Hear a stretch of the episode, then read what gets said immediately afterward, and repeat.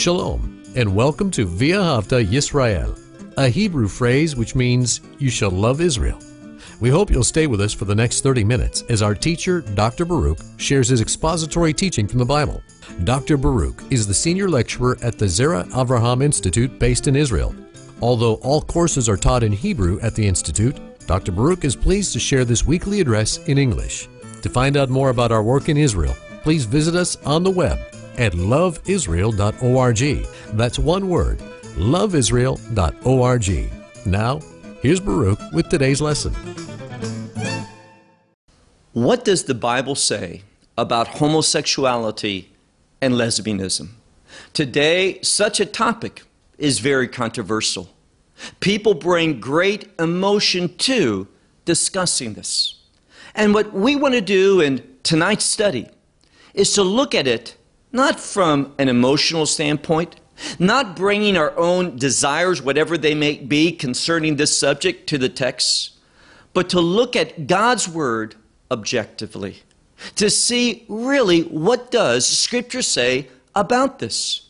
And the reason why we're dealing with it is for one primary reason, and that is that there's a documentary coming out called 1946. Now, why that name 1946? Because in the year 1946, the Revised Standard Version of the Bible was published, this translation. And within this translation, there are those who claim that words such as homosexual found its way into the scripture for the first time. And this was the cause for people having negative views and thinking of homosexuality as a sin, as an abomination. Whereas, in reality, from their point of view, if a proper word was used, a correct translation for these terms in the scripture, if those proper terms would have been used, we would not have the views that much of Christianity holds today. So, this movie called 1946 is to try to set things proper in their mind. They called a pursuit of truth in order to correct, set properly the right view concerning homosexuality and lesbianism. The question is are they correct? Is indeed the use of the term homosexual in a passage of Scripture incorrect? Well, we're going to look at several passages of Scripture. We're going to see what the Word of God clearly outlines to see if homosexuality and lesbianism is acceptable to God or is it a sin and an abomination. So we're going to begin in a well known portion of Scripture from the book of Genesis in chapter 19. Now, this is the account of, of Sodom and Gomorrah. We know that, that God sent two angels to Lot, and they arrived and they were staying at his house. And the men of that city came and they wanted to lie with them. Now, the term lie is a Hebrew colloquium for having intimate relations. And what they are saying is it's not homosexuality which God is condemning here, but homosexuality which is done by coercion or force. That's what he's condemning and not homosexuality. Is this correct? Well, let's look at some of their other claims before we turn and look at some key passages in the scripture, paying close attention to how they're translated. For example, in 1 Kings 14 and 1 Kings 15, the, the writer here is speaking about a, a practice within idolatry. And what was that practice? Well, to go to a pagan temple and there were individuals there. The term that is used is Kadesh and Kadesha. What's that? Well, one is a masculine term referring to a male. The other one is feminine, referring to a woman. And when people were doing idolatrous activity, many times a sexual act was accompanying this type of, of pagan worship. And what would happen would be is this they would go, they would pay money, they would make an offering, and in order to complete their so called act of worship, they would perform a sexual act. Now, at these pagan temples, there were individuals. If it was a male, Kadesh. If it was a female, Kadisha. And they were, were cultic prostitutes, both male and female. Now, what we know historically is this there were men who were going to these places, primarily, not women. And men could choose between performing a sexual act with a male or with a female. And this term, Kadesh, has to do with a man who is a prostitute who serves at these pagan temples and doing sexual acts with other men. Now, they say what is condemned here is the idolatrous context, not this act itself. In the same way that, that the, the sexual relation between a male and female in this context is condemned. Why? Because it's done in idolatry, idolatrous practice, and because of not being married. So it's not a covenantal relationship. That's what's being condemned. And they say the same thing in regard to homosexuality. It's not that the act was being condemned by God, but the context. No covenantal relationship, not a marriage. It was adultery or fornication, and it was done within an idolatrous context. So, this is their claim. But is it right? Well, let's look at some scripture from the book of Leviticus and chapter 18. Now, notice what God says here. Now, it is true that he speaks and condemns giving one's child, burning that child, putting that child to death for the purpose of idolatry. But when we look at this passage, whether something is done within the context of idolatry or not, it is still wrong. This is what God says, Leviticus chapter 18 and verse 22. We read, And with a male, you should not lie. And the next word is lying, and it speaks about the sexual act, lying with a woman. So if a man lies with another man as he does with a woman, it says here that such an act, we read, toeva he, it is an abomination. So it's not any context.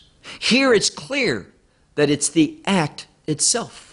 Likewise, when we go also in the book of Leviticus and we look at chapter 20 and now verse 13, it says it in even stronger terms. We read, A man who lies with a male.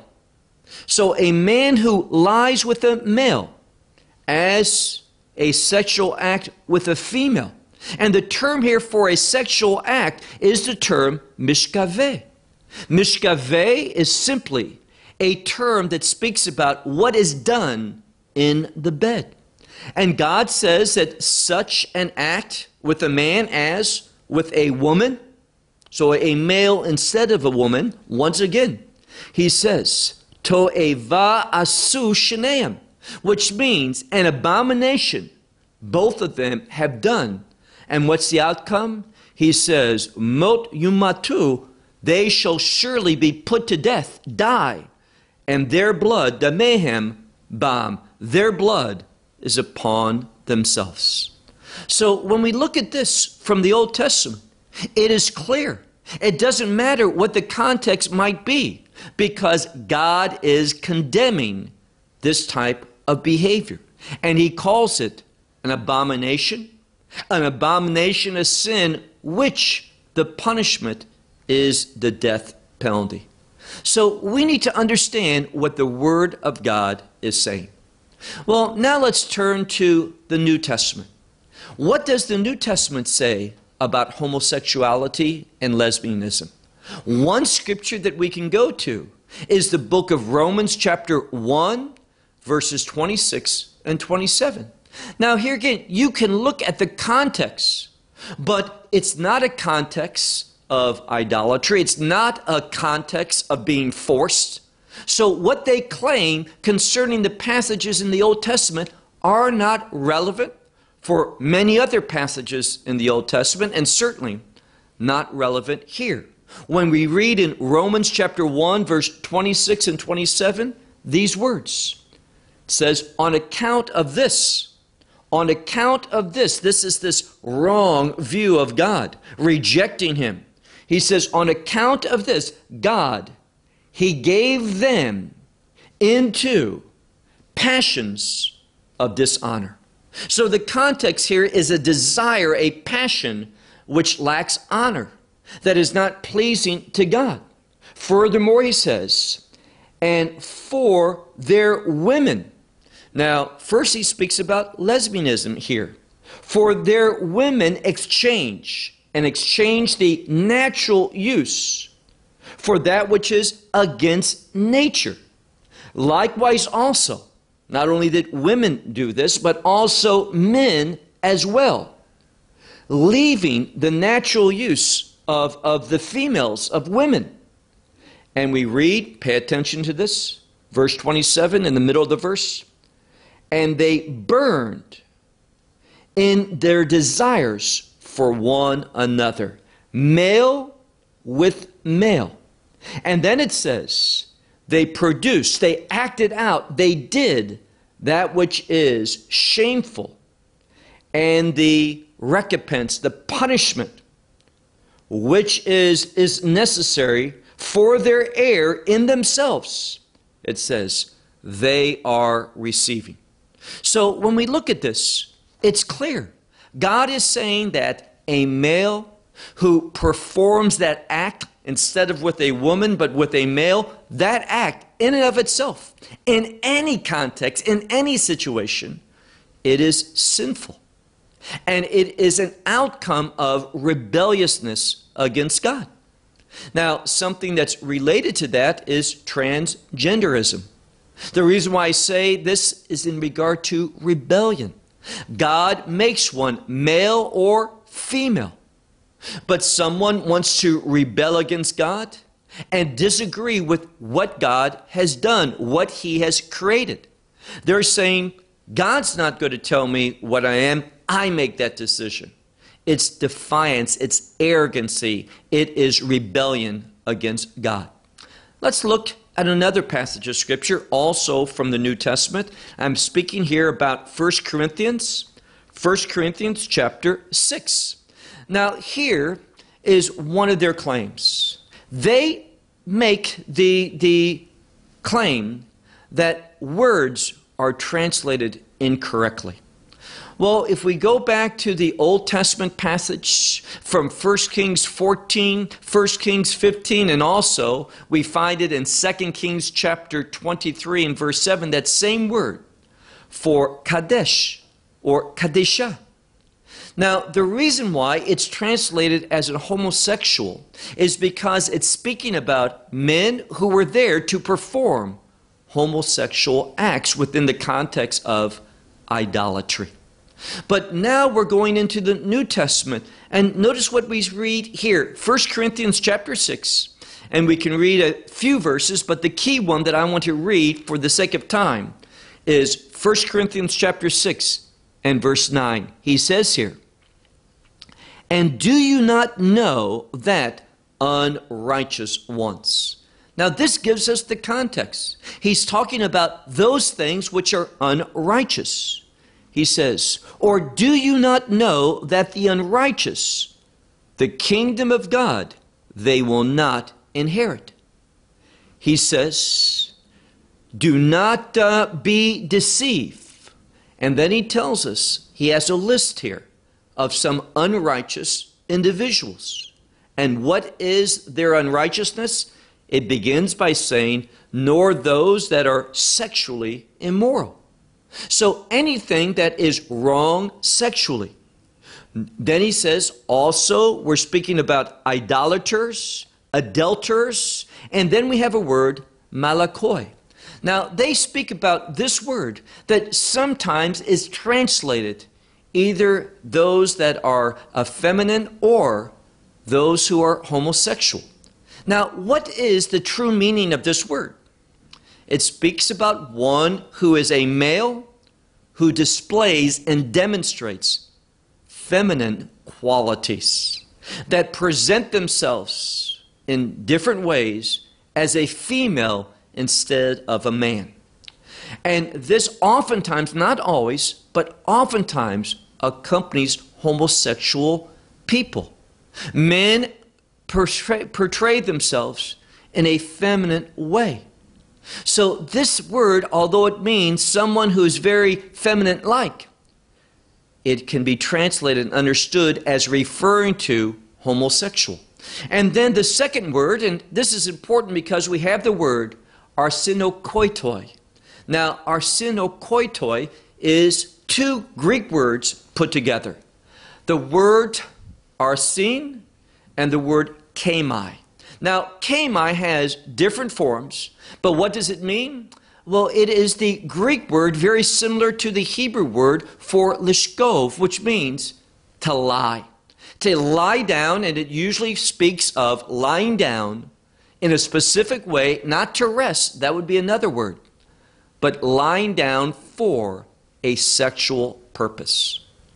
Now, the word bed is derived from this same root in Greek, and so is sexual intercourse, this action. Also, we have in, in Hebrew something very similar, using the term for, for bed as relating to sex.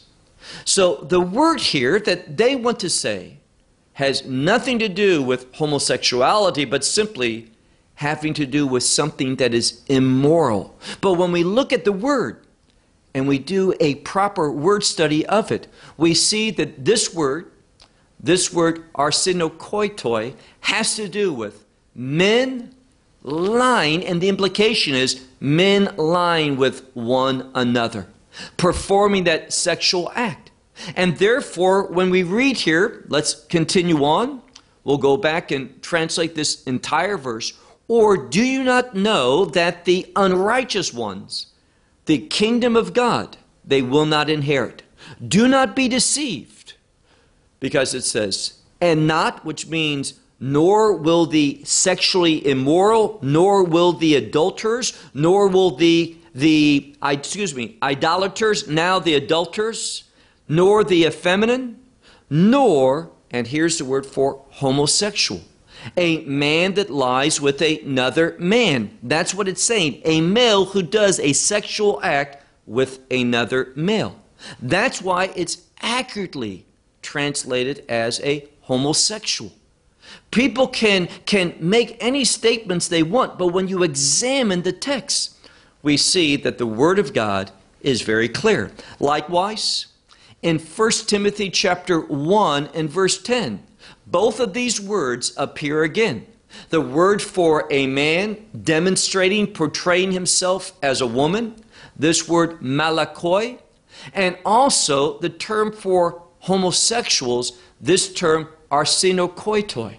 They both appear in 1 Timothy chapter 1, also in a list of, of sinfulness. And you can look at verse 10 specifically.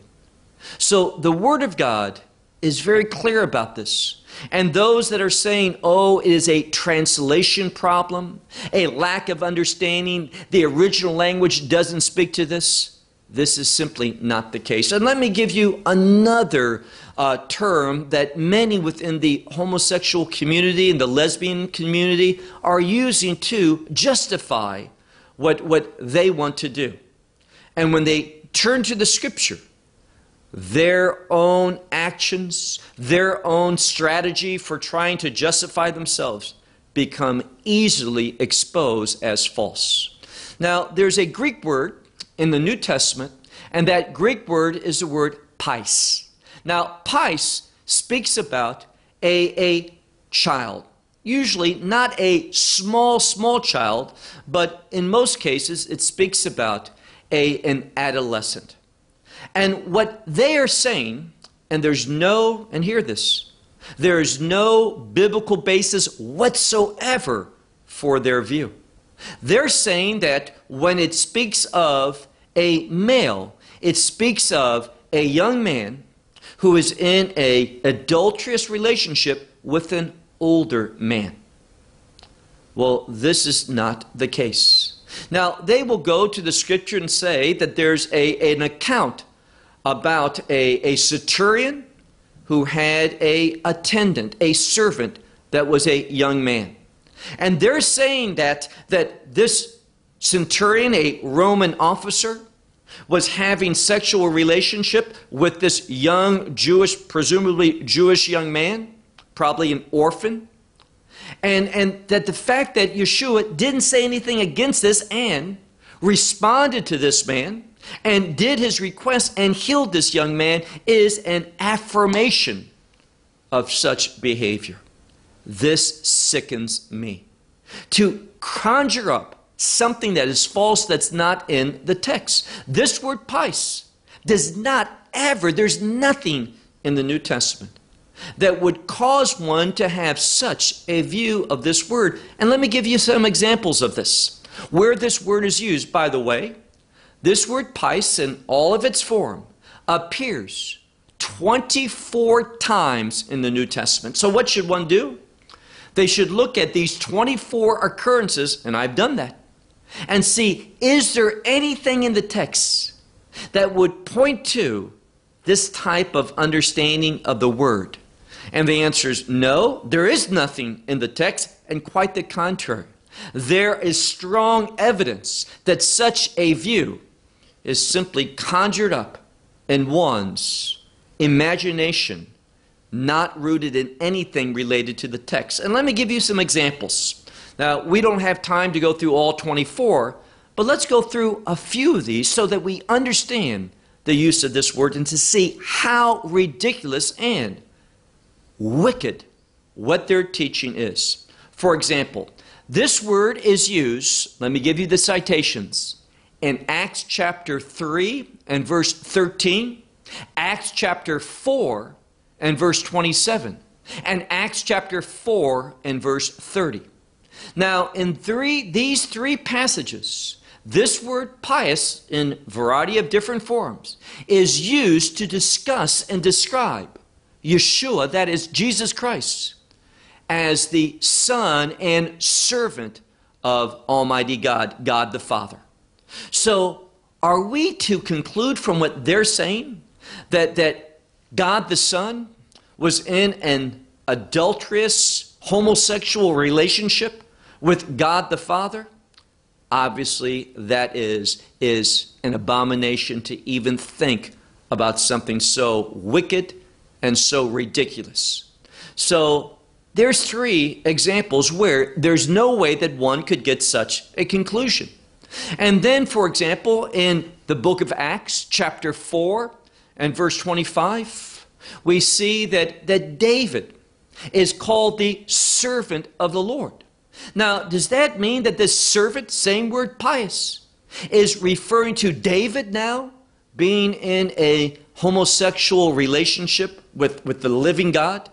How wicked for people to, to put forth this word within this context. And then another place that appears is in the book of Luke, chapter 1 and verse 54. And here, God is speaking about his servant, Israel. So now we follow this ridiculous, wicked, offensive teaching. Israel is in a homosexual relationship. This is this marriage that, that, that, that the Bible speaks of. How sad. Now, another one, in the book of John, chapter 4, we have something.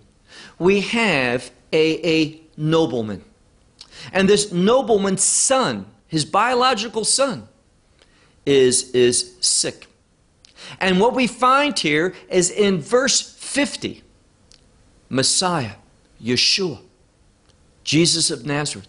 He says to this nobleman, Your son lives. Now, when he says son here, he uses the, the standard, the normal word for son. But in the next verse, when this nobleman meets people from his village and, and he inquires about his son, they say, Your son lives. And they use this word pais. Now, are we to conclude that this father and son is also in some homosexual relationship? See, what we learn when you take a proper course on how to render the scriptures, to translate and to understand the words, we find that these two words, the generic word for son, huios, and the word here, pais, are being used as synonyms. That's why they appear one after the other. Now, another place, and this will be the final scripture that we have time to deal with, this same word, pais, is used in a feminine construction. And this means it's a daughter. And it's simply spoken of as the daughter of a mother. Where is this found? In the book of Luke, chapter 8, and verse 51. So it just speaks about a daughter. It doesn't have a homosexual or a lesbian context whatsoever. What do we find? Unfortunately, there are those, in order to justify their sin, will say anything, take things in the scripture that they know that most people they don't have the background, the training to go to the original language. And because they get people who are just as wicked, but because they, they teach at some, some prestigious, and I use that term very loosely, prestigious institutions, that they'll say, well, here's the proof that they agree. The problem is this they simply want to put forth their agenda, an agenda that is not in accordance with the Word of God. So, what does the Bible say about homosexuality and lesbianism? It says that it is a sin and it's an abomination. Now, we all fall short of God's glory. We all are sin, sinful. And therefore, just like anyone, whether it's fornication, whether it's adultery, whatever it is, that person needs to repent and God's mercy will be given to that person and God will make them a new creation. Same thing for the homosexual and the lesbian. But it takes repentance, acknowledging that it's sin. If we don't embrace the standards of God, it is not repentance. Well, I'm out of time. I hope this short study helped to put the record straight concerning the Word of God and this subject. Until next time, may God bless you. Well, we hope you will benefit from today's message and share it with others. Please plan to join us each week at this time and on this channel for our broadcast of loveisrael.org. Again, to find out more about us, please visit our website, loveisrael.org. There you will find articles and numerous other lectures by Baruch. These teachings are in video form. You may download them or watch them in streaming video. Until next week, may the Lord bless you in our Messiah Yeshua, that is, Jesus as you walk with Him. Shalom from Israel.